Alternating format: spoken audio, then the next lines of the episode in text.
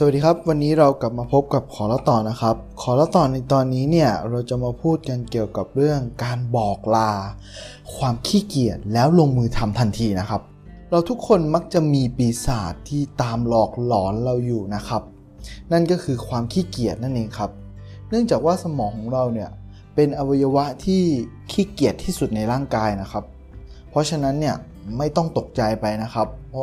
มันเป็นเรื่องปกตินะครับที่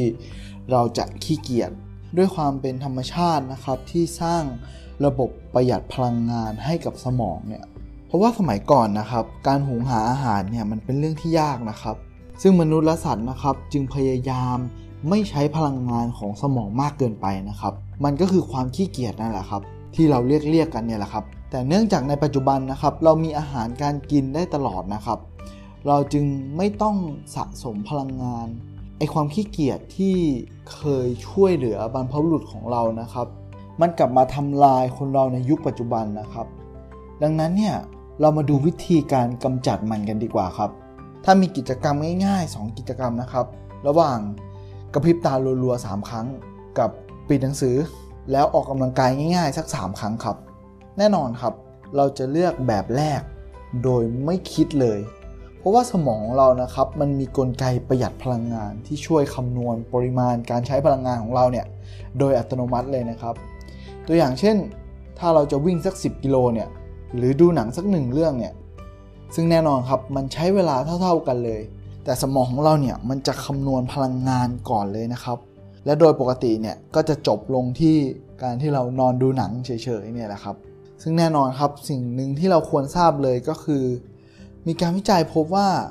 สมองเนี่ยจะสร้างภาพจำลองของส่วนที่ยากที่สุดของกิจกรรมนั้นๆ ก่อนนะครับ ก็ตัวอย่างเช่น ถ้าวันนี้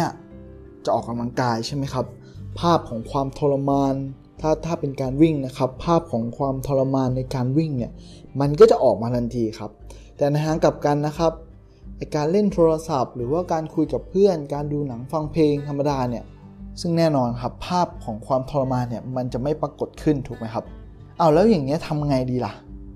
วิธีการมันมีอยู่ 3 วิธีครับ วิธีแรกนะครับ ก็คือหลอกสมองเราครับ เราทุกคนเนี่ยจะมีความขี้เกียจเหมือนๆกันแหละครับ แต่มีวิธีการที่จะต่อสู้ไอ้ความขี้เกียจนี้ได้ก็คือ การที่เราเนี่ยหลอกสมองเราให้ทำไปทีละขั้นทีละขั้นครับ โดยการแบ่งแยกส่วนนั่นเอง ก็ตัวอย่างเช่น ถ้าเราต้องการวิ่ง 10 กิโลนะครับ เราก็ไม่ต้องไปคิดถึงระยะทางว่ามันไกลแค่ไหน เพราะยิ่งถ้าเราคิดนานนะครับ เราก็ยิ่งเหนื่อย ยิ่งเราเหนื่อยมากเราก็ยิ่งไม่ทำครับ ให้เราคิดทันทีเลยครับว่าเฮ้ยเราจะเปลี่ยนชุดกี่โมงดี หรือในขนาดวิ่งนะครับ ก็ให้แบ่งระยะเป็นส่วนๆนะครับ อาจจะแบ่งเป็นสัก4ส่วน หรือว่า 5 ส่วน แบ่งเป็นเซตเซตละ 2 กิโลอย่างเงี้ยครับอันนี้ครับมันก็อยู่ขึ้นอยู่กับความพร้อมของแต่ละคนนะครับ วิธีการที่2นะครับก็คือ ใช้กฎข้อแรกของนิวตันเนี่ยแหละครับก็คือกฎการเคลื่อนที่นะครับ ก็สรุปง่ายๆก็คือว่าวัตถุใดหยุดนิ่งนะครับ มันก็มักจะหยุดนิ่งอยู่อย่างนั้นแหละครับเสมอ ส่วนวัตถุใดนะครับที่กำลังเคลื่อนที่เนี่ยมันก็จะเคลื่อนที่ต่อไปด้วยความเร็วคงที่นะครับ ถ้าไม่มีแรงอะไรมามาหยุดมันนะครับ หรือถ้าเป็นตัวอย่างที่จะให้คุ้นๆกันเลยก็คืออเรากำลังดูซีรีส์อยู่ครับ แล้ว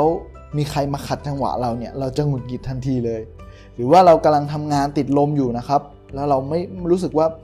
เอ้ฉันปวดฉี่แต่ฉันไม่อยากไปเข้าห้องน้ำเลยเนี่ยแหละครับ ดังนั้นเราควรมาใช้ประโยชน์จากกฎข้อข้อนี้ของนิวตันดูนะครับ ก็คือว่าถ้าสิ่งนั้นเนี่ยเป็นสิ่งที่เราตั้งใจทำนะครับ จงลงมือทำมันทันทีครับ อย่ารอเกิน 3 วิเริ่มเลยครับ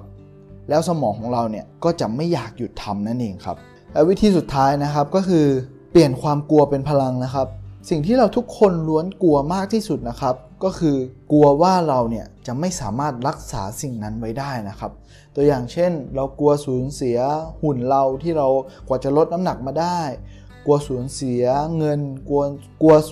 สูญเสียชีวิตที่ดี